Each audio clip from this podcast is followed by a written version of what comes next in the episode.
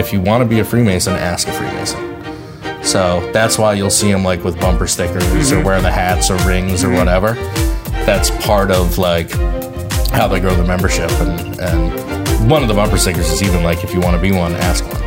And then once you ask for it, then a whole process starts. That's all I really know about it.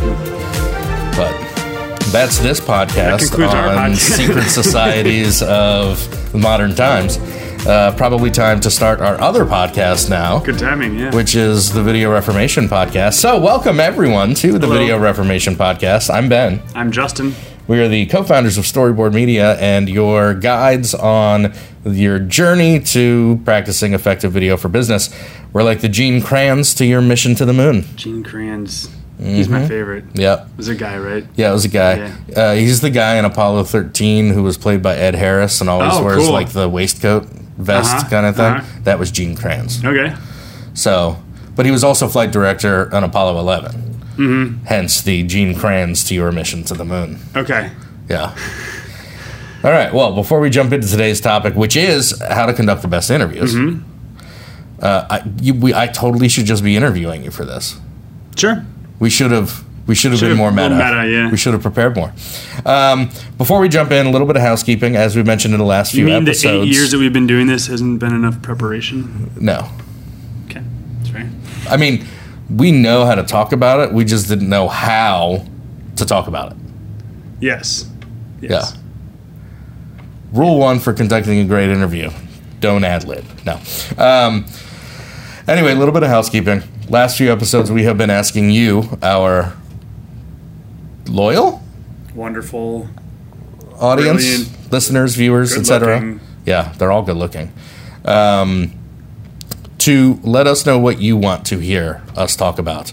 Like we mentioned, we can keep coming up with topics week after week after week. But if it's not something that you want to hear us talk about, then there's not really any point in us recording an episode about it. So reach out. However you see fit. Maybe we should say keep sending us ideas. Oh, right. You know, then there's like social people are like, oh, other people are doing it. That must be cool. Yeah, because nobody wants to be first. No. When somebody, okay, yes. So thanks to everyone who sent us topics. Keep them coming. And if you haven't shared yours with us yet, you know how to get in touch with us, probably. All right. We also have a new sponsor this week, I understand. Oodalali. I'm bringing that back. Our sponsor this week, we'll get to the ad later, but our sponsor this week is Squatch. I love that game. It's not the game. Oh. Did you ever see Door on the Floor? No. Okay. Kim Basinger. Okay. And the dude. Okay. He's in it as a different character. Jeff Bridges? Jeff Bridges, yeah. All right. He plays a lot of Squatch. Okay. Well, I think this is probably a different Squatch. Cool. It's an app. I'm excited to learn about it. Okay. That's all I'm going to say now. Okay. Because, we want people to stick around and actually listen to our sponsors ad. Right. Yeah. It's a short one, too. Okay, so welcome to our new sponsor, Squatch. Now, on to today's main topic, conducting the best interviews. I think before we just jump into like how to do it, maybe a little context is necessary. Sure. So why don't we first throw around a few ideas on like what types of videos you might use or want an interview for? So, I mean, the first one that comes to mind is testimonials. Of course. And a couple in. So I think that's one of the first videos for business that I think a lot of businesses think of. It's like, let's get testimonials. Yeah. Which is great. It's great to have that social proof. Sure. Is that queuing me up for my rant on testimonial being lower funnel? But along those lines, there's other stuff like case studies, which is just like a different perspective on a testimonial. Yeah, really. More data-driven. More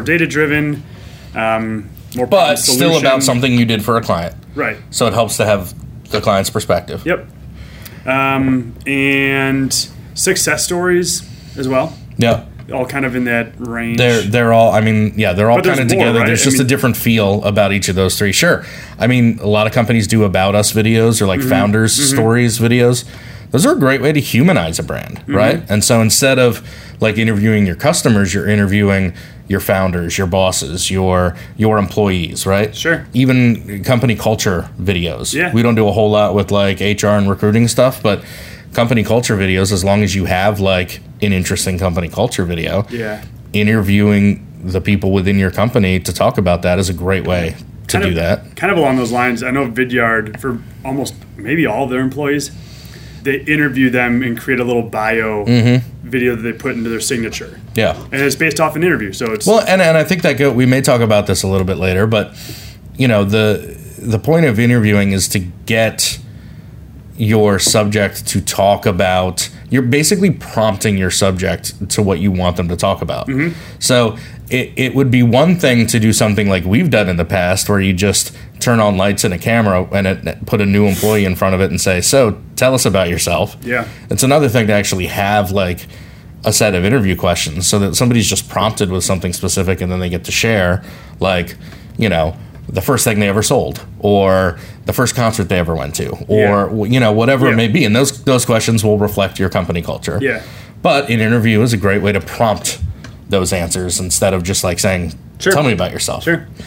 What else? I think, you know, brand why videos, you could possibly, I mean, I tend to think of brand why videos as very scripted pieces, but you know, there's a lot of authenticity that comes through interviews. Yeah. At least good interviews. Sure. And so when you're really sharing your brand why, right, the Simon Sinek why, I think that authenticity is you're trying to make that human connection, emotional connection with other people. And so having somebody talk about how they feel, why they do what they do is... Might be a little bit easier to deliver that in an interview format than a scripted, because scripted can come off as insincere. Yes. If it's not done well. Yeah. So interviews are a great way to do that. Yeah. You know, I think some products lend themselves, especially consumer products, lend themselves to, you know, not quite testimonial type stuff, but talking more about the specific features of a product, somebody who's used it or somebody who helped create it. If it's something that's, you know, that there have been developers involved in, might actually be interested to hear your developers talk about that could be cool. Why they developed it a certain way. Yeah. There's all kinds. I mean, there's all kinds of types of videos that you could utilize interviews for. Mm-hmm. It's just a great way to. It's a great way to prompt people and get them to say what you want them to say. And I think that's where a lot of interviews go wrong. Interviewers think that they can just come up with questions on the fly, like carpet bomb somebody with, and just throw a whole I've got a list of 12 questions. Yeah, and you know just. You know, rattle off those questions and get them in and out as fast as possible, and you're done. That's not going to inspire a whole lot of authenticity or emotion or interest if you're just doing that. So I'm thinking of even some of the promo videos we did for an event. Yeah. We asked people questions. They're almost like testimonial-like, but we chopped up a whole bunch, shoved them together. Mm-hmm. Some of those are very turnstile and get people in and out. Sure. But you know, you know that you're asking them 3 questions. Yep. And maybe you got a list of 10, but you're only gonna just kind of rotate through your questions. So I think we'll get into all the tips and tricks on how to do it in just a second. No matter what one of these you're gonna do, there's a couple different things that you can add 1, 2, 3 or all of the things to make everything a little bit better. So, but ultimately, what makes a good interview? Well, I think I teased it, let it out of the bag already when I said authentic. Yeah. To me, that's the primary reason, and we discussed this, like what are the elements? And for me, it just keeps whittling down to, don't touch your face. It just keeps whittling down to authenticity. Because if you can't get someone to come across as trustworthy, to share a personal story, to seem authentic, then what's the point of putting that person on camera almost? Mm-hmm. Right? If they're nervous and fidgety, you're not going to... You might as well just bring in a paid actor to read a script. Sure. Right? Or a host or whatever it is. If you're interviewing someone, you want them to convey something that you can't convey yourself about your brand, your product, your whatever. And so if it's not authentic, it's wasted, I think. So how do you get somebody to to offer a very authentic, like, how do you get them to bring themselves, like, what is it that you, like, how do you get an authentic interview? I think if you take what at least what we know, and I think a lot of our listeners probably know about, like, regular people, there's a lot of anxiety and stress that comes with being in front of a camera and lights, mm-hmm. and, you know, a foot-long shotgun mic dangling, you know, above their head, and yeah. That's six people standing around, and that's a lot of pressure. And so I think making them comfortable is so much a part of that. Yeah, and. I mean, we'll get into ways to make them comfortable, but you've got to get. Really just booze. I mean, what you're really well, and that, if that's what it takes, we've done that, right? Sure. I mean, we've heard that from clients saying, "Hey, so and so has interviewed for us before. They'd love to do it again. We did give her a shot of tequila last time, that seemed to help." Yeah. So, you know, but that's why you do pre-interviews. Sure. Is to find out those kinds of things. So comfort is a big. I think comfort is a big thing, because if they're comfortable, they're going to let their guard down a little bit. Mm-hmm. Because if you want that authentic, you know, response, they've got to, like, just not be thinking about where they are. They just kind of need to be in that moment mentally. It's almost like the first date, you really aren't. It's, for a lot of people, it can be difficult to be who you are, because you're constantly lying. Right. Yes. You got all the girdles on and the mm-hmm. Spanx for men, and yep, totally graduated college. Yep, all those standard lies. Yep. Yeah. 40 and single. Where was I going with that? Doesn't matter. No. Okay. So it's like just shoving someone into a room and saying, "Be yourself." That doesn't happen, but it takes time to develop that. It's like telling anyone, like, say a joke. Right. Be funny. Yeah. It's the same as, like, you know, be funny, or don't think about elephants, or whatever it is. It's your brain can't just make that happen. I think there's an element of trust with the interviewer that needs to be there. That's also what I was going to say. Trust is an important, and it's part of the company. It kind of leads into. I guess I thought of it because that's where you were leading it. Yeah. But yeah, I think, you know, if you've got somebody comfortable in that chair. Yep. They still have to trust the interviewer enough to know that, like, they're going to take them in a direction. They're going to make them look good. They're going to take them in a direction they're going to listen to what they say. They're going to ask the right follow-up questions to dig at the right moments. I mean, they may not be actively thinking about all those things, but, like, that's what it frees up when the subject trusts the interviewer also. So,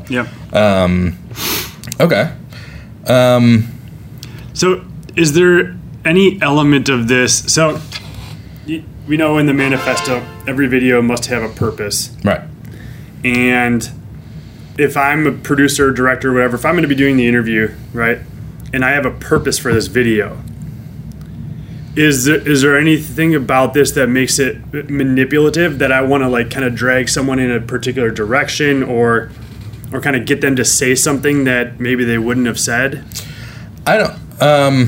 Where's the line there?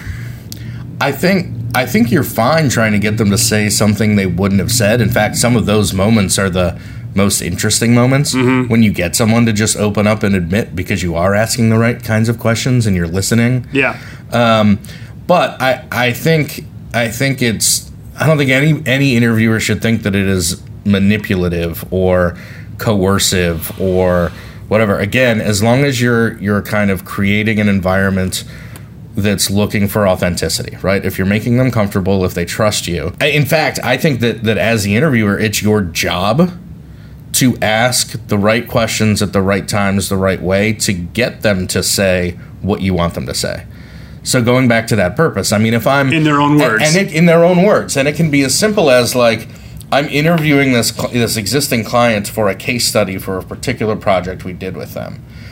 I'm going to ask them very different questions than if I was just doing, like, even just a broad testimonial, mm-hmm. with that same client. Sure. Because I want to ask them specific things about that project, but I want them to tell me how it helped them personally. How did it help them in their job?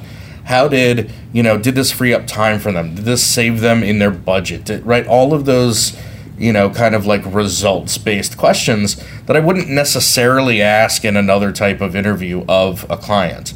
And so I need to know exactly what I want to be editing together so that I know that I can ask the right questions. Mm-hmm.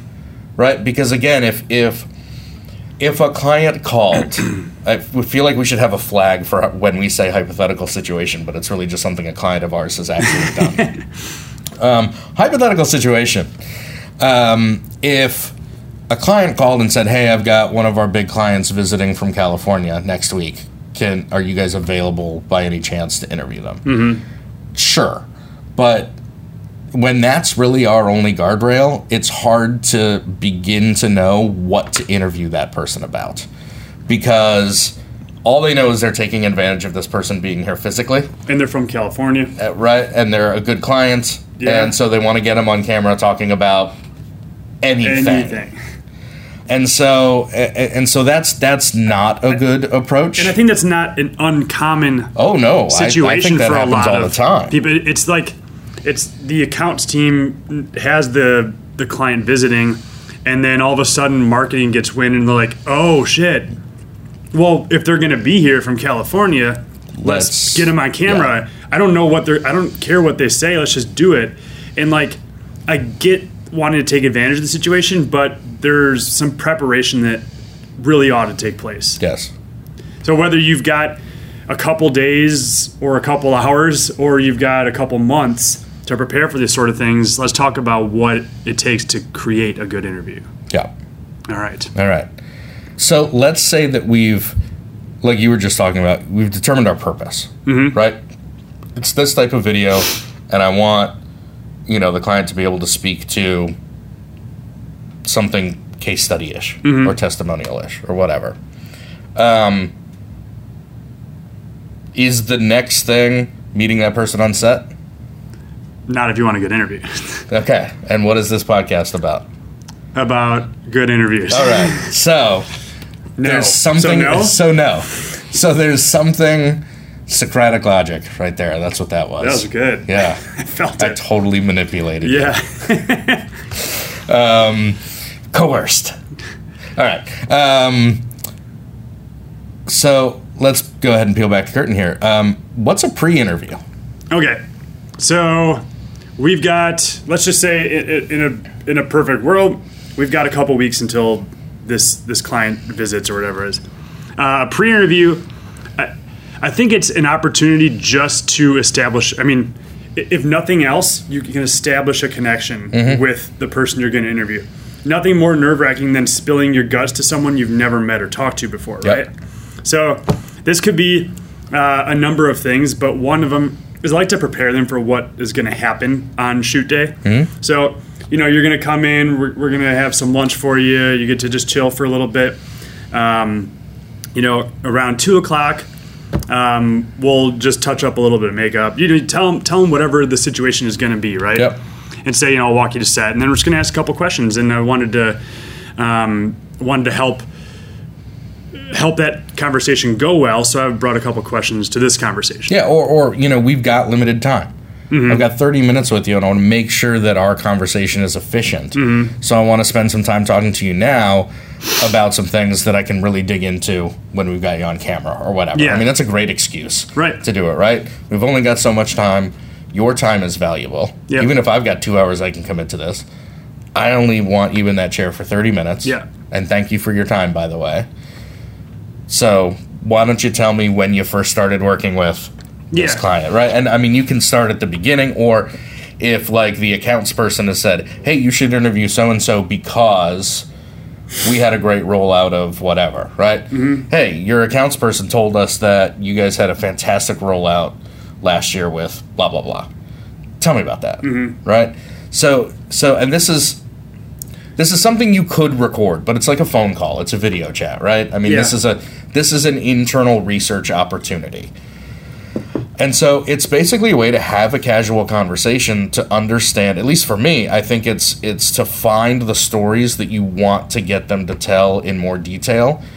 And that to me is another another big benefit of the pre-interview is you're kind of priming them for things that they may not have thought about for a while or ever really verbalized. Mm-hmm. So by asking them, you know, tell me about the rollout with product X, they get to kind of work through what happened. You get to take notes of some of the key points.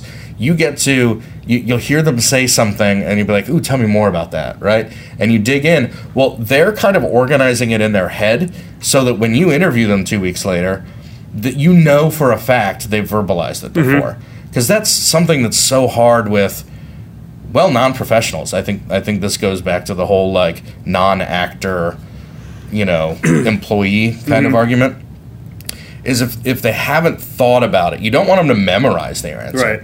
But you want to just prime the question enough so that at least at one point they've talked through it, and they kind of know, at least they remember the bullet points in their head. So kind of like what this... I think they say it about lawyers, never ask a question you don't know the answer to. Mm-hmm. But where's the line between what you're saying of get them to organize these things ahead of time, and then on set actually either as you're in the moment or intentionally surprising them to get a very authentic reaction. So where's the line between knowing exactly what they're going to say and not knowing where they're going to go with something because you want to kind of get that very like feel authentic, real. Yeah. So I think a trap a lot of companies and even younger production companies fall into is the subject requests the question in advance. Mm-hmm. So first off, for Conan and those types of things. If they're doing that, that means you probably haven't done a pre-interview. Mm-hmm. Because if you've done a pre-interview, you've told them exactly like you were saying.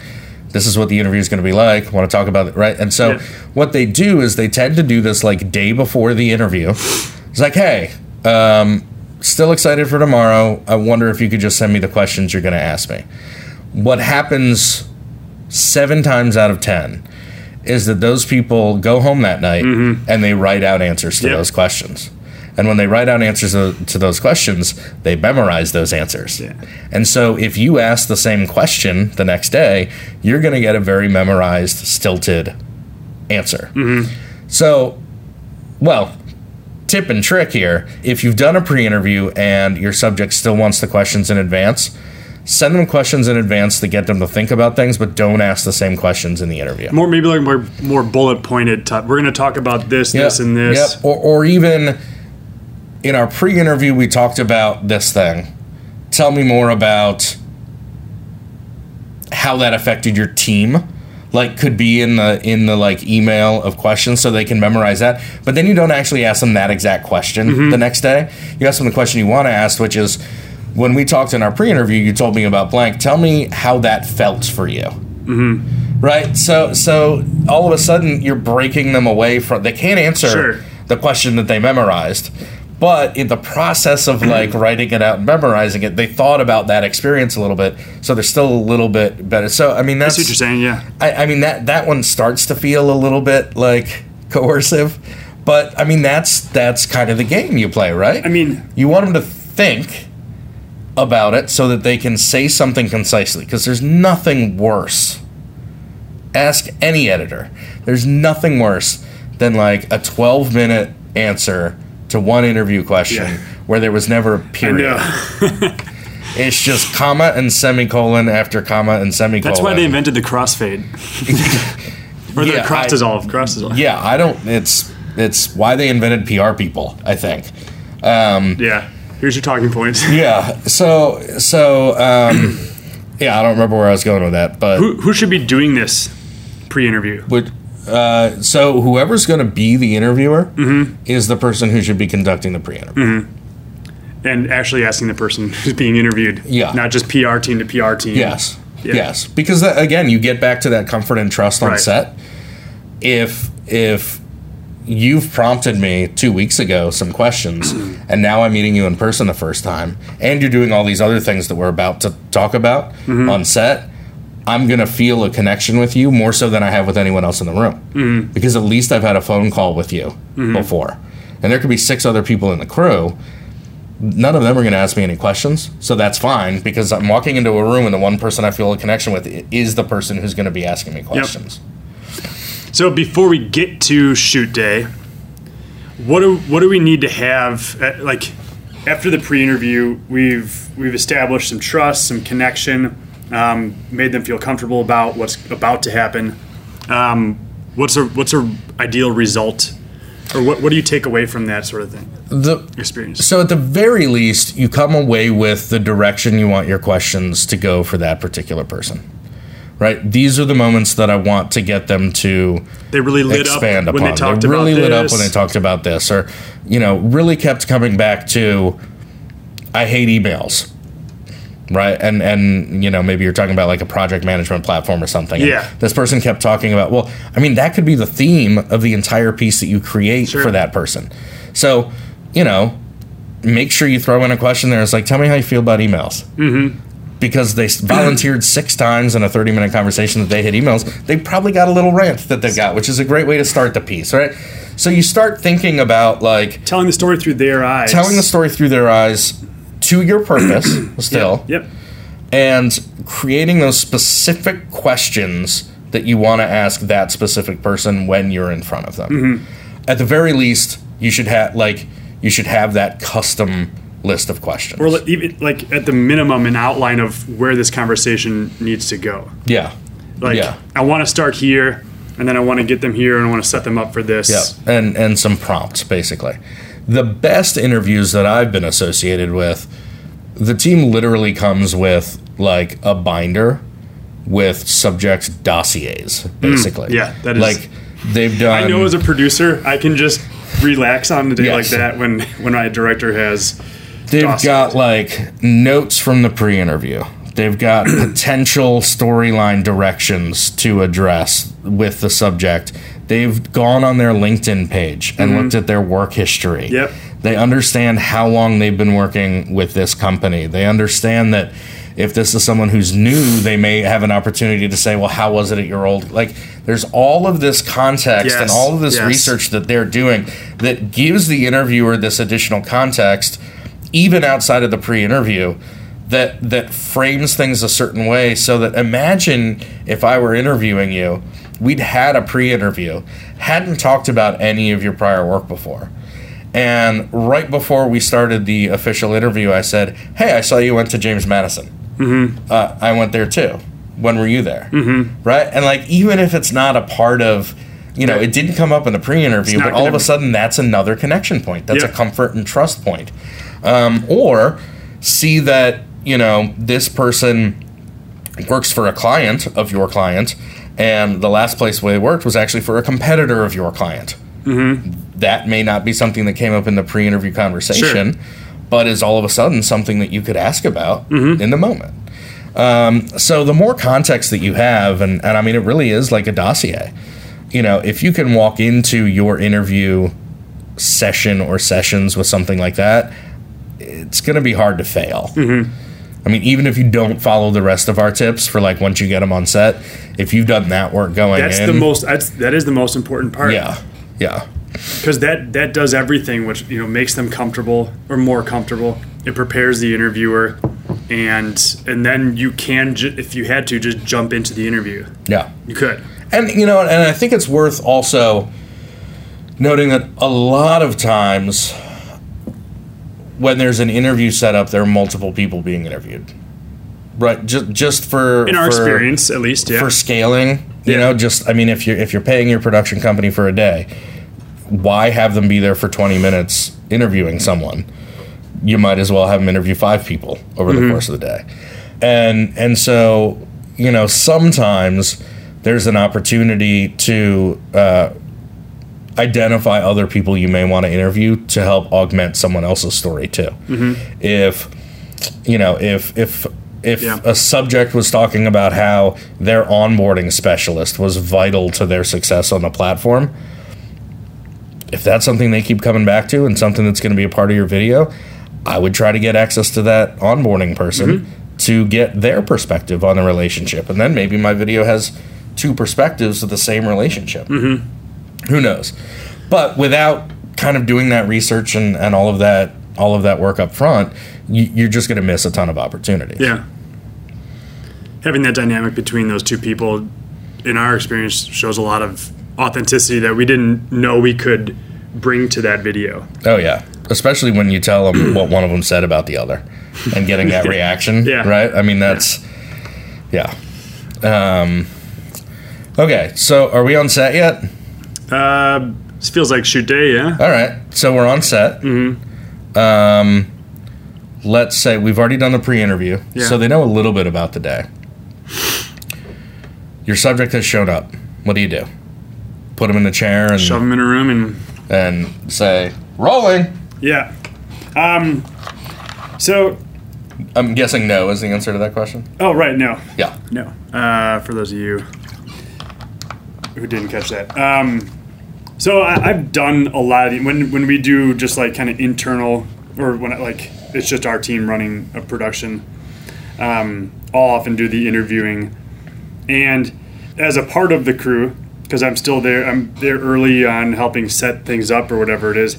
But as soon as that person gets on set, it's my job to make them feel comfortable. Yeah. And we're talking about a small production. We're talking about, a camera operator or two, an audio guy, and a grip or whatever it is. And we're when we say on set, we're talking about they've been brought to the conference room where you're filming, or the Airbnb that you rented, or whatever. Like the studio. They show up, not actually in front of the camera. Sure. Once they're on location, they are interviewers' responsibility to. That's how I look at it, as you're kind of a producer, director, interviewer, best friend, guide. Anybody could do it. I think it's more valuable when it's the interviewer doing it. Sure. Yeah. Yep. Right. Because again, maybe they showed up early and the team's still setting up. Well, great. Have 15 minutes more pre-interview conversation. Mm-hmm. Right. Yeah. Talk about, we did an interview recently where in the pre-interview we found out that one of the guys is in this Latin dance group. Mm-hmm, mm-hmm. And he and his wife are competitive Latin dancers. That has nothing to do with the client relationship. Yeah. But it was something that gave you a level of him that you would never guess. Mm-hmm. Yeah. Right? But it's something that he does light up when he talks about. And so... But that folded into the story so nicely, too. Yeah. Because we realized that our client's solution gave him the ability to have more free time and travel with his wife and dance. Yeah. Made for a much better story. But, that's the time to, before you've brought them in front of the camera, that's the time to say, all right, I got to hear more about this competitive Latin dancing you do. Right? Just... Again, building the rapport, making them comfortable. It's all about the comfort level at that point. Some of these people may be pros and have been on camera a lot, but most people haven't. As time goes on, that'll be less and less the case, is my guess. Yeah. Most people will be used to cameras, but step one is make them feel comfortable. Yeah. That means water. That means sit down, breathe, yoga, whatever it is. Let them feel comfortable. Yeah. And just let them know how things are going to go. I also think it's as simple as if you're, you got to mic them, you got to make up, mm-hmm. those kinds of things. You're having your conversation, makeup's ready for the subject. So you walk them over and introduce them to the makeup person, right? Hey, this is Maria. She's going to be touching you up. Don't worry. We'll wipe it all off before you leave here. All the stupid makeup jokes. And then, stay there. Yeah. Right? Stand with them. Yep. While they're getting their makeup done. Take their attention away from the fact that they're sitting in a chair getting makeup put on. Because all that is starting to build in, if you just vanished and then they start looking at cameras, lights, people, they're getting touched up. That starts to, build this anticipation. As a producer, would you give the responsibility of making a subject comfortable to a makeup person or an audio person ever? I would not expect them to know what to do. I'm not saying anything like a blanket statement about makeup people or audio. A lot of them who spend a lot of time on set and are very good on it. Yeah. I just wouldn't feel comfortable taking that away from myself. As an interviewer, you're almost, a lot of times you're also the director. Yeah. And you are responsible for making sure that you get out of that person what you need out of the interviewee. And so I would not leave them just to the makeup person that you just hired and met that day. Yeah, yeah. Or a really good makeup person who has had a lot of on-set experience that you've worked with a lot. Some of them I am comfortable. Well, that's true. That's true. So having that experience is nice. But what's nice is if you're there, then you get to transition them to their mark. Mm-hmm. In, again, think about how stressful the scenario is in that those last like 3 to 5 steps where all of a sudden they start seeing cameras and lights and the mic and... you know, a whole bunch of people with like headsets on behind all of that gear, you like can barely see them, right? But they're all looking at you, right? And there's like a red light there and a red light there and a red light there and lots of lenses and you don't know where to look. And the grip is whispering to that guy, right? And then somebody else, speeding, and you're like, ah. So that's okay. So that's a good point. I don't want to jump ahead to that. No. Though. Oh, okay. All right. That just came out. No. I don't want to jump ahead to that. I think we're there, but like... That is so the way that a lot of productions are run, especially when you're used to working with talent, and talent meaning professionals who are on camera a lot. They're used to all the different cadence and calls and whatever from the rest of the crew. Yeah, like striking, sound speed, camera rolling, whatever all those things are. They're used to that, and they know just to stand there and chill. But for someone who's never been on set with all that sort of thing, that can be very frightening. Yes. So don't do it. Right. Is our suggestion is don't put all that bullshit. Like those things are important, right? You guys need to communicate as a team. If that needs to be through microphones, that can be. Sometimes it's as simple as a tap on the shoulder. Right. So that's how we like to do this. Is as I guide the person through makeup and getting mic'd up, I'll be asking them questions. It's the audio guy won't be saying, "Hey, can you do the ABCs for me?" I'm asking him questions so he can talk and we can get sound levels approved, and he doesn't have to know that we're doing sound levels. Exactly. We're just talking.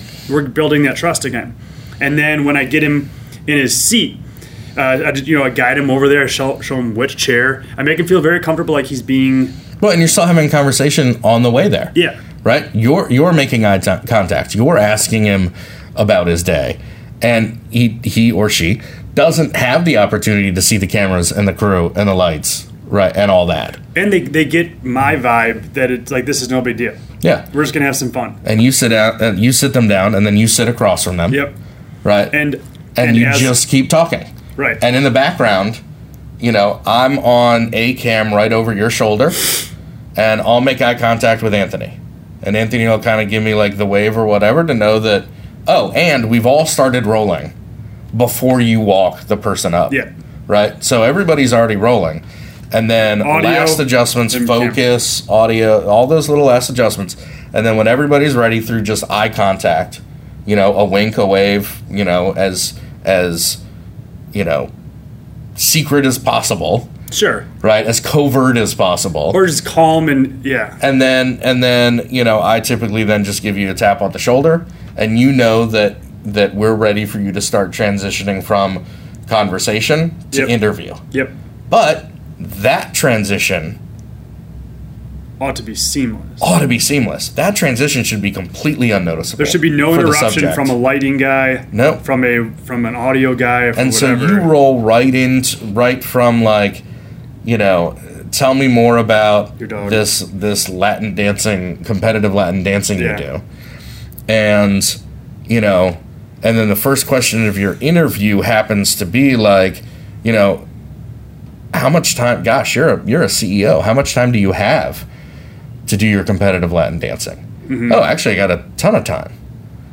Oh, well, what gives you that time, right? What is, you know, I mean, you can find those transition moments to just kind of seamlessly go from the casual conversation to what it is you want them to talk about. Ideally, after about 15 minutes, they should ask the question, "When are we going to start the interview?" Yeah, and then it's like, "Oh, we already have. Yeah. We're doing it," and you can see this like relief just kind of wash over them. They're like, "Oh, this is easy. Like, okay, all right, I'm good. This is fine. I'm already halfway done." Yeah, exactly.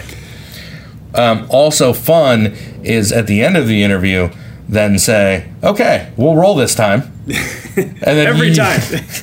Every time. Because, you know, it's a new subject every time. So it's the first time they've heard it. Yeah, the first time they heard it. Okay, I feel like we've got them in the chair. We're rolling. And they're talking to us. Before we get into, like, interview styles and questions, mm-hmm. It seems like it's time for our sponsor ad. Yeah. Okay. All right. So we've been primarily trying to sell 60-second ads up until now, right? And then, of course, we have our discussion, right? Right. That's just a value add that we provide. Something they can't even purchase, right? It's because it's priceless. Yeah. Right. We've recently started experimenting more with 15 and 30-second spots, mm-hmm. and this is actually one of those. Oh, okay. So this one's shorter, but I do think, based on your experience with it, we'll have some discussion about it. So, without further ado, here's our new sponsor, Squatch. Squatch, the newest dating app exclusively for those over 6 feet and hairy.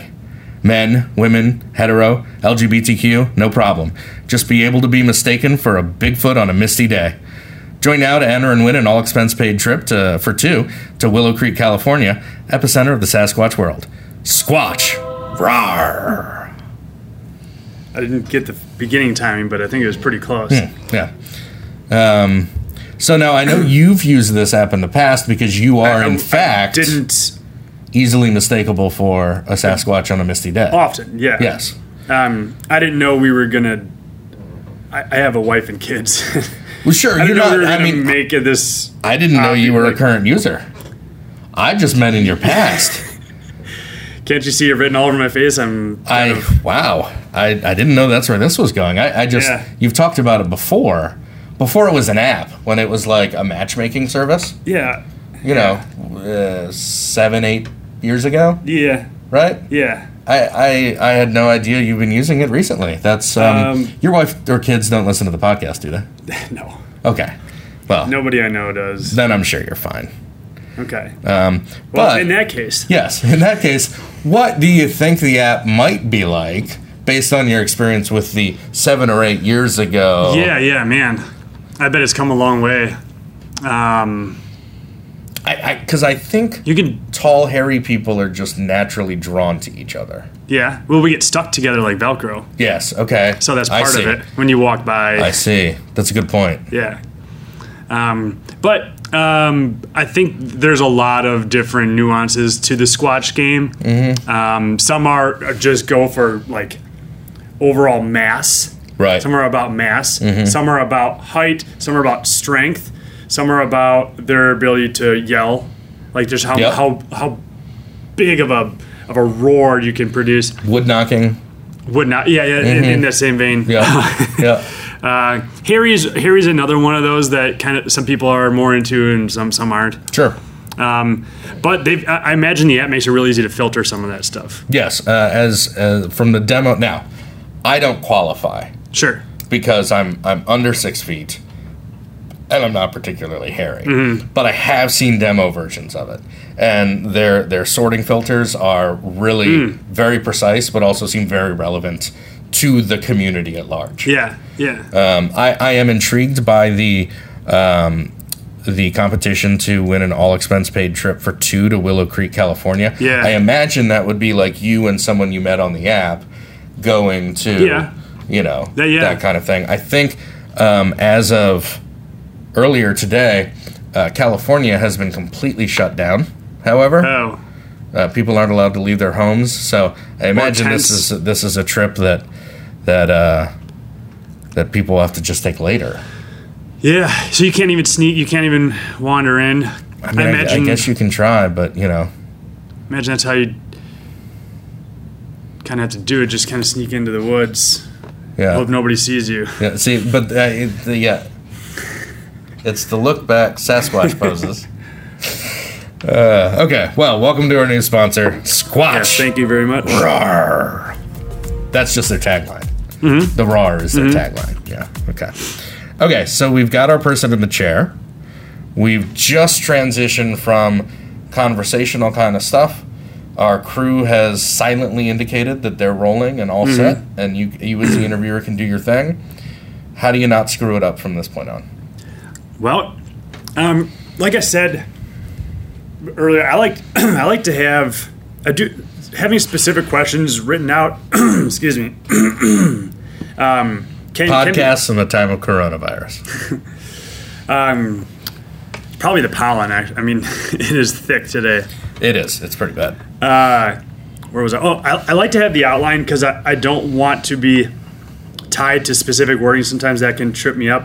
But I do sometimes have very specific things written out because I know based on the pre-interview, there's a way that they like to describe something. So sure. I may have something written out very specifically.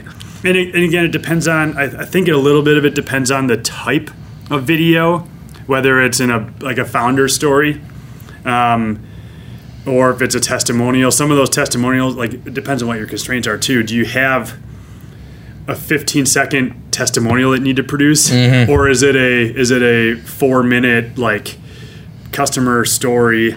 But that's a good point. That's a really good point because I mean when you get into an interview, time seems to move differently. Yeah. When you get into a good one, and so you could maybe sit someone down for 20 minutes, and the next thing you know, it's 45 minutes later. Right. And they're still going, and you're still going, and you had no idea that much time has passed. Yeah. If the purpose of this video is a 15-second clip for a testimonial video, you just, your editor hates you more now. Yeah. Right? Yeah. But that is a good point. Yeah,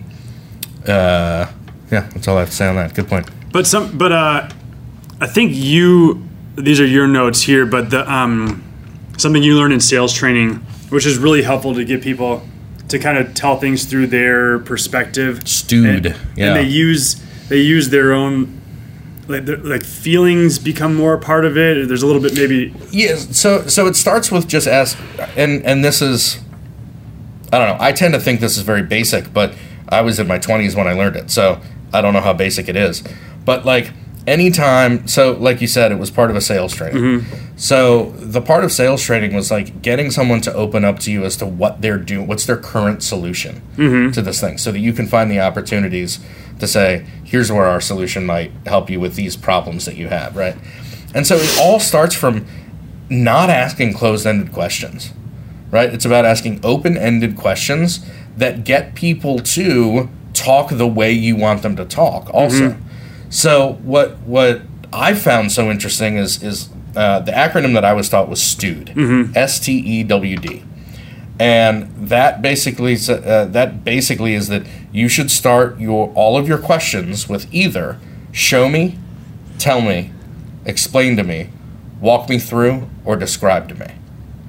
Each of those commands, requests, whatever, is perfectly set up for video as a medium. Yeah. Right? Show me. Let's edit out that example. That's not a great one. No, so start with a close-ended question, right? Yeah. So, do you use Storyboard Media? Yes. Okay. Walk me through your relationship with Storyboard Media. Sure. Well, I met the dashing young gentleman who owned it back when they worked in the Frontier, and ever since then I've just realized that it opens up. So it is you can't answer yes or no, right? And you're prompting them to explain something to you, walk you through something, describe it, right? And so there are simple. If you know through your pre-interview that there are certain steps that somebody had to take to get somewhere, that's a great prompt for the walk me through. Walk me through everything you had to do from the moment you had your budget approved to when you knew you could launch this thing. Right? And then all of a sudden, but then that starts to give you your little segments to structure the piece that you're going to make. Yeah. But for us in sales, the show me and the tell me was a great challenging question. So I was selling payroll at the time, and one of the things that we sold were labor law posters. So what I remember the most is if you ask someone oh, do you have updated labor law posters? Yeah, of course. Right? It's the law. Show me your where your labor law posters are. Mm-hmm. Oh, I don't, you know what, we don't have it. Mm-hmm. Right? I mean, that's, they can't really, sure, you know, so, you know, tell me how, tell me about, tell me when, tell me what the best, you know, benefit of working with, you know, tell me the, you know, the biggest advantage to what, I mean, mm-hmm. they all just that show me, tell me, explain to me, walk me through, describe to me.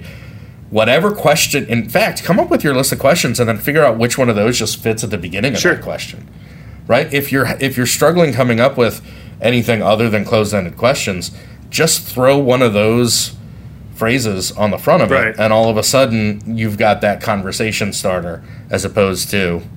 If you do, it's very natural for us as humans in conversation to ask closed-ended stuff because you want to arrive at an answer. Yeah. And that's what you're hoping to get from a question. But if you do wind up there, you can still put this in and just so Ben, do you work with Storyboard Media? I do. Tell me more about that. Well, and you go in, so like you even if you feel trapped, you can bring those back into the conversation. Everybody's and no, that's a good point because I think my favorite elaborate on that comment is tell me more. Uh-huh. Tell me more is my go-to. I do it in our internal meetings. I do it all the time. It's if there's something that either I think I just disagree with out of principle, or it's something that is intriguing to me that I haven't heard, or it's something that I want them to feel confidence in. Mm-hmm. Like it applies in so many situations where I can just say, tell me more about that. But you're not forcing them to take any direction with it. Nope. It's a very open-ended. Yeah. Yep. You'll notice some of the very famous documentarians. So a lot of this interview style, this interview setup has become a part of business for video, but I think a lot of it started in documentaries, mm-hmm. trying to get people to tell a story of something that happened in the past at some point. And news. And news? I think, sure. Yeah. Yep. In the news, it's very on the fly. There is no preparation, really. I mean, if you're lucky, maybe a little bit, but it's really like stick a mic in their face and you get some jerk-off saying, what did you see? I saw Squatch. It was misty. He took several large steps and then turned back and looked at me and then kept walking. That's how I knew it was a Squatch. What are the, like, I've always been really intrigued with like Werner Herzog and the way that he uses silence. Like mm-hmm. he'll ask a question and he'll the person will go on and say their thing and he'll do what? Nothing. I mean, it right, because our default, like, we're not comfortable with silence, especially in the middle of a conversation. Yeah. And what's phenomenal, there is, I wish I could tell you, we'll try to put it in the show notes. There's a Werner Herzog video clip of him interviewing like a doctor of some kind or like a morgue technician or something like that. I want to say someone had been attacked by a bear or something. Grizzly Man? I love that. Okay. So they're... Spirit the Fox is one of my favorite... So he's talking to this guy, and you know, the basic question was like, so what did you see when the body came in? Or something like that. And the guy said, oh man, he was torn up. And you see, like, Werner says nothing. And you see the guy's face change, like, in that moment where it became awkward silence. Mm-hmm. And then you, like, see the blood go to his face, and then he just starts blurting out details. Yeah. Like, really descriptive details. And Werner couldn't have said, tell me more, at that moment, and gotten the same. Right. It was the awkwardness and anxiety that the silence caused that the subject felt they had to fill the silence. And so, since their brain was in that space, they just started, like, describing what they were saying. It's awesome. Yeah. But it's a great way to get somebody to just tell you more. Yeah. Right? Don't respond to them. So I think they're but like, you can't even give them like a because that is a period on everything that they said. You just look at them, and you got to be looking at them too. So, but I think you can do a little bit to do the like. You don't want to talk, right? You don't want to talk over them because that will get them to stop. That's another good point, yeah. You also don't want to talk because of audio. You don't want, most of the time, you don't want the director or interviewer's voice in the final piece. Yeah. So you can sit there, but you can use body language to encourage them to keep going, right? So you can be silent, which has the same effect, but of like getting somebody to keep talking. But then you can go, you can kind of lean in and, you know, whatever, like your... What's the furrow your brow? Mm-hmm. But stuff like that. As an interviewer, you have to use that body language technique to get people to go deeper, or to like, or just to get them to like change subjects. I might like cross my legs and kind of like change my body mm-hmm. position completely just to kind of show them that I'm moving on in some way. So going back to your point about not wanting to hear like the interviewer on mm-hmm. the audio, you usually do our interviews, but when I do them, I find myself constantly nodding. Mm-hmm. Right? Yes, and it's just so I'm making eye contact with them as they're saying it. And I'm not just doing this for the sake of doing this, but almost like every point that they make. And so it's like I'm going out of my way to give them a visual cue that I understand what they're saying. Yep. And they know that I'm not going to talk. But it's also a great way to get them to just kind of keep going because you just keep nodding. And when you keep nodding, like there's probably some brain chemical kind of, ooh, like there's a validation there. Mm-hmm. Right? And so they just kind of keep talking. And then when you stop nodding, they're like you'll see them look into the camera lens. Right, or something like that. Mm-hmm. But as long as you're encouraging them to go on, and that's a great nonverbal way to do that. What about I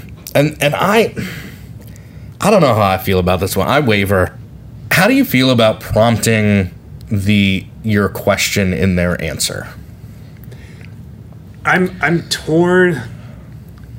Because it can. So what you mean by that is. Tell me how you feel about prompting the question in, or restating the question in an answer. So this is an example of the bad way.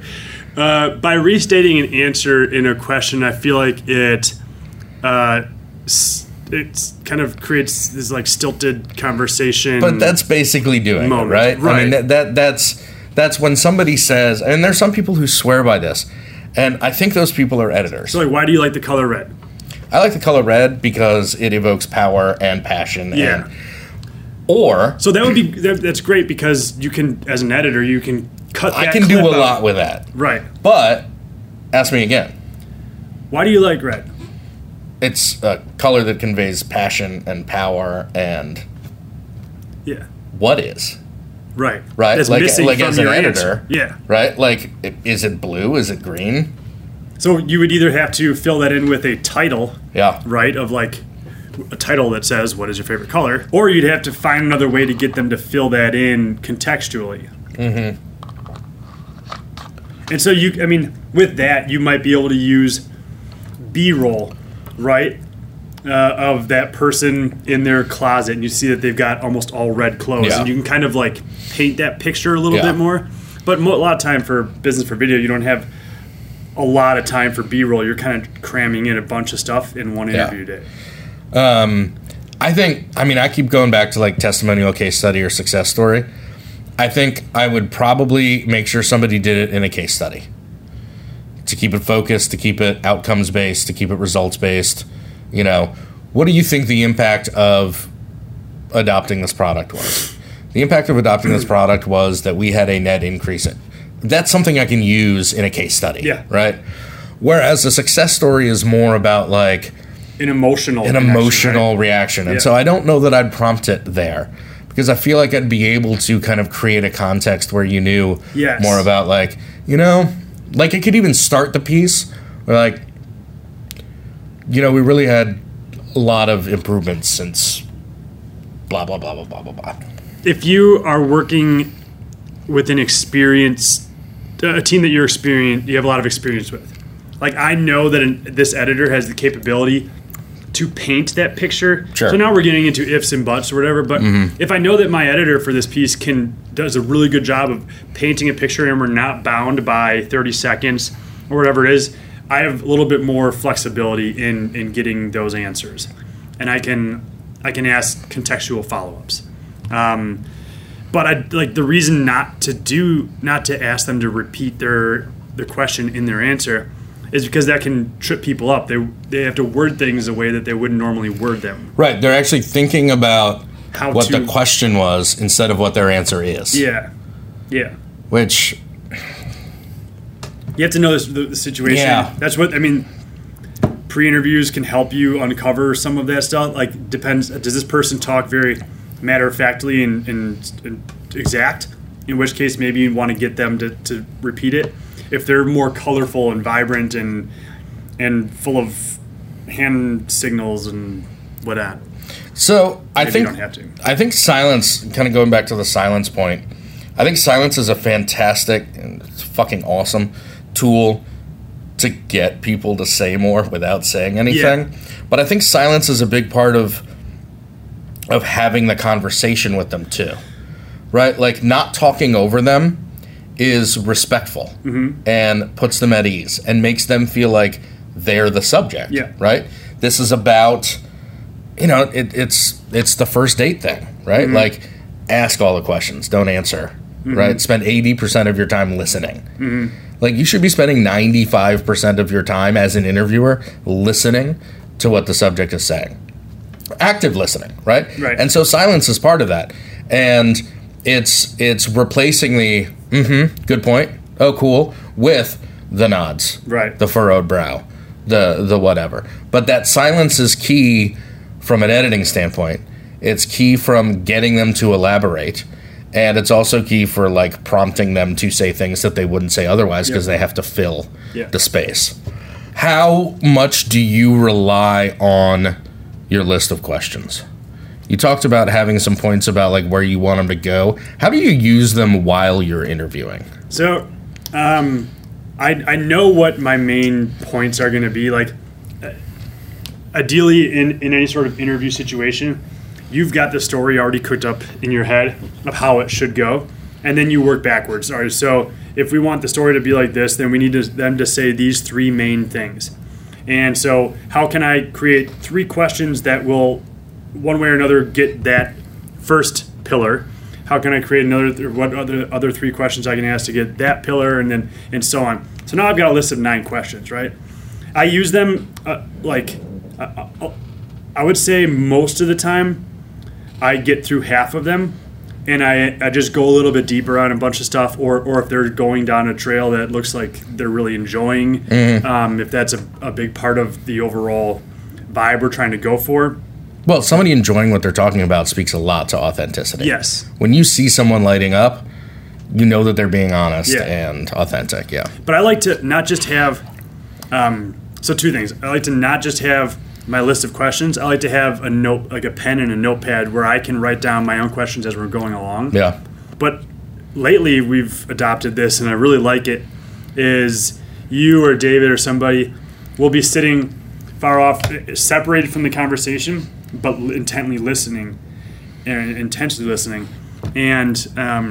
writing down interesting questions. Like, they'll have the dossier, right? And they'll see that, oh, this person has military experience, and how does that tie into this particular point? Sure. So sometimes David will run some stuff over to me when he knows we're kind of wrapping up, and I'll have a couple more questions to add in. I really like that because it's getting someone else's ideas in there. This isn't even in our notes, but it prompts me to ask, how many people should be asking the subject questions?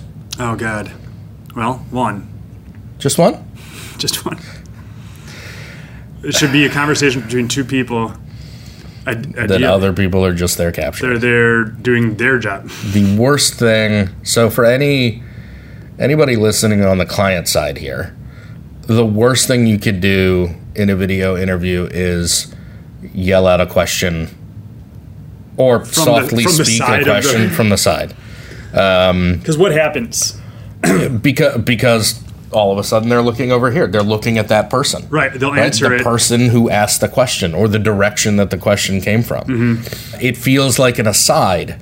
So whatever like tone or rhythm or groove they were in, it takes them out of it. Exactly. That's the worst part about it is especially when I know that I'm asking some questions that are about to lead me to a thing, and then somebody jumps in and I'm like, well, I just wasted not just the last 10 minutes, but the whole fucking show. Yeah, and the next 10 minutes I have to take getting this person back to this point. So if you're a client, don't just not yell out questions from the peanut gallery. Write it on a note card, and during a pause or during a question that the interviewer is asking, not while somebody's talking, walk it over to the interviewer and hand it to them or whatever. And it's up to the interviewer to decide whether to ask that question or not. Yeah. And they'll probably get to it eventually, but if they don't ask it right then, it's because they're building to something. Sure. So don't hand the card to the interviewer, and then if it's not the next thing out of their mouth, be like, hey, what about my question? Right. Don't be a dick.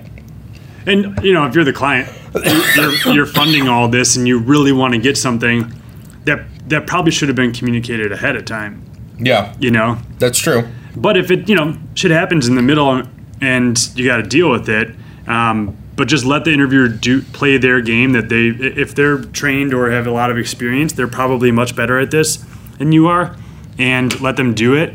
But if they never get to it, then sure, you have a right to say, hey, Joe, I need you to ask those two questions there at the end, right? Yeah. Because as an interviewer, I'll always say, that was awesome, thank you so much.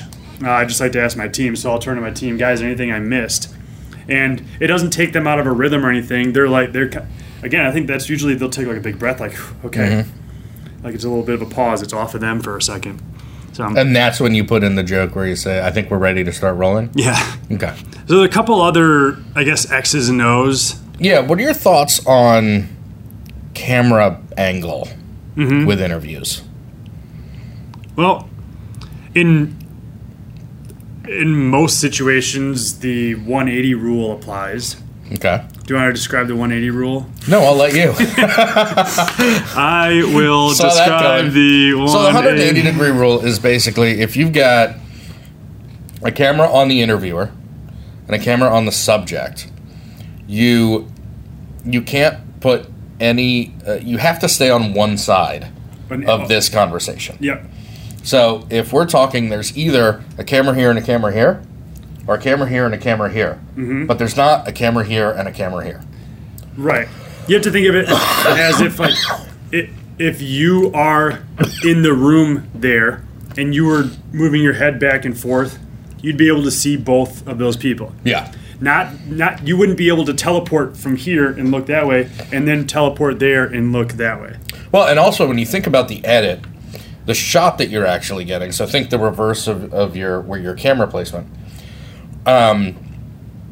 Right, so if you've got somebody if you're using the rule of thirds, and you've got them on the right third of the screen, they're looking toward the left. Middle of the screen, yep. Toward the middle of the screen, toward the left of the screen. They're looking in the left direction. If you've got the other person on the left third, they're looking to the right, so that when you cut back and forth between the two, their heads are actually facing each other. Yep. And not the same direction, which is what you get when you put cameras here, because you'd have both people looking off to the right or both people looking off to the left, and that wouldn't look like a conversation. Right. So if it's a standard three-camera setup, camera on the subject, camera on the interviewer, and then your wide shot getting both of them are all on the same side of the room, of that conversation. Yeah. And if at home it's difficult to understand this, just look up 180-degree rule. Yeah. Cinema. Or watch the video version, because we just did a whole lot of hand gestures. Yeah. Other camera placement techniques. I used to be really big on... So I have had a deep-seated hatred for testimonials for many years. I don't even know where it comes from. I think because it's just intellectually lazy. Yeah, I think that's why it's overused. Yeah, right. So for a long time, just to break up the constant stream of documentary, somebody looking at an interviewer off camera look, I wanted all of our interviews to be done where the person was looking right into camera. Because when I think about the viewer, I think that the viewer is going to be more engaged with somebody who's talking to them like this than somebody who's talking to someone else and almost deliberately avoiding eye contact with them. But I also know that there's like a right place and the right time. Sure. Like you said, there's a bunch of different ways to use interviews. If it's a testimonial, maybe that is straight to camera to say, like, I use this, or an endorsement or something, right? Like, yeah. I use this and you should too. Yeah, I mean, if you're doing a testimonial, likely one of the questions you're asking is, what would you tell someone who's considering using this product? Yeah, you right? Then it'd be great to have even an if answer. The rest of the interview was off camera to an interviewer, I would say, all right, now don't look at me for this one. I want you to look into the lens. If you could talk to someone who is considering using this product, what would you say to them? And then, you know, make that connection. Yeah. So, I mean, it has the right time, but, you know, everybody defaults to the kind of over-the-shoulder camera, to the interviewer, just, you know, off camera. Don't just do that because it's what you've seen. Mm-hmm. Errol Morris. Yeah. E-R-O-L. E-R-R-O-L. Is famous for creating this type of documentary where people are staring into the camera. I think he even invented the Interrotron. Yeah, which is a tool used to using. It's like a double periscope glass. Or something. Yeah, it's like a periscope teleprompter hybrid. Yeah, and on its projects, side. Yeah, and it projects the interviewer's face in front of the camera. But lens. The camera looks through that glass like it does on a teleprompter. Yes. So I can feel like I'm making eye contact with the interviewer because I see their face right over the lens, and I'm also happen to be making eye contact with that lens. It's a really interesting tool. It is. And there's some really interesting ways to use that. Yeah. That particular method. I mean, you could do if you don't have an Interrotron, but you have a teleprompter, like an iPad teleprompter. You could FaceTime with the iPad. From like another side of the room or whatever, and you know, put your back to them so they can't like follow your voice or whatever. But like, you know, you have that FaceTime conversation and they look at you. Hell, we've even got some of our mat boxes have googly eyes on them. Yeah. Right? Yep. And just by putting googly eyes on a mat box, it like we're trained to look for people's eyes. Like, it just helps you focus in on that general area of the lens. So if you haven't done it into lens, try it that way. You'll feel something different. You will. Than the way that you've always done it. All right, let's wrap up by talking about locations. Yep. Where are some good places to do interviews? Right next to a train track? Probably not. So... unless it's this studio, so, which is available to rent on it. Well, I mean, there's a couple things. I guess every director is going to feel a little bit different about lighting. Some people really want natural light. Mm-hmm. And some people really want to be able to control the light entirely. And that's up to that production team, I suppose. Natural light is great, but it can shift and change throughout the day. Shadows will move. So if you take, and a lot of times what happens in interview or doc-style interview-based videos is you'll take something from the end and match it with something from front because it helps tighten up the story and make things connect, whatever. And it's gone from cloudy to sunny. Exactly. Yeah. And so that can be an issue. Whereas if you have all of your light exactly controlled through lights and dimmers and there's no windows available, then you don't have to worry about that as much. Yeah. I think another thing, too, is shooting with windows behind the subject is something that happens a lot. One thing that happens a lot is that these things are shot in, like, conference rooms. Yeah. And I think that's the default because, I don't know, people feel like it's a big enough room and it can be reserved, and so the camera crew can work in there. But they so often end up in front of windows that then... are like blown out. Well, they don't have enough light because they don't have enough light inside, and you get the same like if you're trying to edit something from later in the conversation, you get that continuity issue. So, if you haven't done this before, buy some neutral density film. Mm-hmm. Neutral density film is kind of like sunglasses. It's like sunglasses for a window, basically. Yep. And you can get it in like 0.3, 0.6, or 0.9, which is 1, 2, or 3. Yeah, 1, 2, or 3 stops. It doesn't change color temperature, mm-hmm. But you can adhere it to windows so that you can actually expose the outside properly for the light that you have inside. Mm-hmm. So it may be that it goes from cloudy to sunny outside, and that does have an effect, but at least you're going to be able to see out the window. Yeah. Instead of totally blowing out and just being so you can see your subject as well as you can see the outside. Yeah. And that's the problem with doing it up against windows. Yeah. But also, windows can create, and just like any other boardroom, sound is an issue. Sure. Right? And typically in a whole bunch of, 4-wall, 90-degree angle corners, sound does not work well. It echoes in odd ways in rooms like that, especially when there's like wood paneling or something that just bounces the sound around. Mm-hmm. So knowing that you've got to consider audio, do you have any other like thoughts on either conference rooms or anything else? Try to turn off the AC or mm-hmm. the heat mm-hmm. so you don't get the fan. If you can't, make sure you get room tone. Mm-hmm. For those who don't know, you get room tone so that you can put it into your audio editor and sample a noise print to then remove that noise sound. It's not perfect, and less of that effect is more, but you can take out like a low hum from a refrigerator or something. Yeah. Unplugging all that shit too, printers that might just go off out of nowhere. Neon lights. Yeah. The basics. Yeah. And if you can't turn them off, then, try to get a sound blanket up there or something. Try to minimize it. Again, at least take room tone. You don't want to be as beautiful as the lobby of your building might be. You don't want to be in a lobby because there's going to be a ton of echo. There's going to be a ton of foot traffic. There's a problem with what I see at WeWork's kind of thing, where you can't tell that person in that office to shut up because they're a different company. Yeah. And everything's windows. And so sound bounces around. You can't control the light. You can't control the noise. Those are really tough places to shoot. Yeah. When might you want to shoot an interview on a green screen? Well, we have quite a few times. So when you've got 10 different interviews lined up in a day, and you've got a half an hour to interview each of those people, that's 5 hours of actually them answering questions on camera. Mm-hmm. But, there's all the time outside. There's not enough time to switch camera angles. To switch angles, to switch locations. So either you're stuck with having 10 videos that look exactly the same.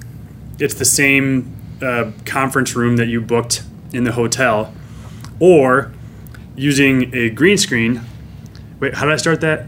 I don't know. I wasn't listening. You've either got the same. All these 10 videos look exactly the same, even if they're different clients talking or different types of videos that are all just interview based.